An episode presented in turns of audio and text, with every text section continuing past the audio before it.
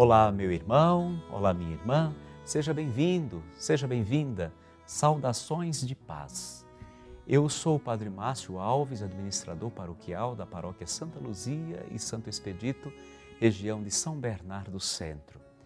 É com alegria que iniciamos nosso programa Verbum, a Palavra de Deus da Diocese de Santo André. Programa transmitido na TV Mais, por podcasts, rádios e mídias sociais da Diocese de Santo André. Hoje é sábado, dia 28 de maio de 2022 e estamos na sexta semana do tempo da Páscoa. Tomemos em nossas mãos o Evangelho de Jesus Cristo segundo São João, no capítulo 16, do versículo 23 ao 28. Naquele tempo, disse Jesus aos seus discípulos: Em verdade, em verdade vos digo, se pedirdes ao Pai alguma coisa em meu nome, ele vô-la concederá. Até agora nada pedistes em meu nome. Pedi e recebereis, para que a vossa alegria seja completa. Disse-vos estas coisas em linguagem figurativa. Vem a hora em que não vos falarei mais em figuras, mas claramente vos falarei do Pai.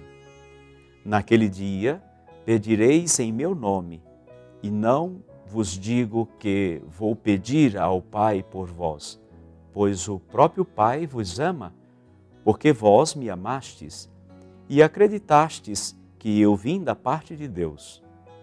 Eu saí do Pai e vim ao mundo, e novamente parto do mundo e vou para o Pai. Palavra da salvação. Glória a vós, Senhor. Hoje, Jesus anuncia o seu mistério mais precioso, de que Deus Pai é a sua origem e, ao mesmo tempo, o seu destino. Eu vim do Pai e vim ao mundo. De novo, deixo o mundo e vou para o Pai, né? conforme o versículo 28. Estamos na véspera de celebrar a ascensão do Senhor ele sobe ao céu não para afastar-se da nossa humanidade, volta ao Pai para ser nosso mediador. Compreender o sentido da ascensão nos aproxima ainda mais desse Cristo tão próximo a nós, que em tudo quer estar em nossa vida. Essa certeza deve alegrar nosso coração por ter um amigo tão próximo, tão íntimo, tão divino. Isso também deve servir de motivação para continuar nossa missão, sem perder de vista que também nós viemos de Deus. Somos Sua imagem e semelhança.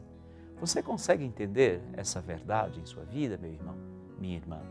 Pois bem, qual é o sentimento que é trazido ao seu coração neste momento, à luz deste Evangelho? Pois então, Vamos rezar neste dia, contemplando a palavra de Deus com os sentimentos que temos, para fazer com que esta palavra também ilumine o que estamos sentindo.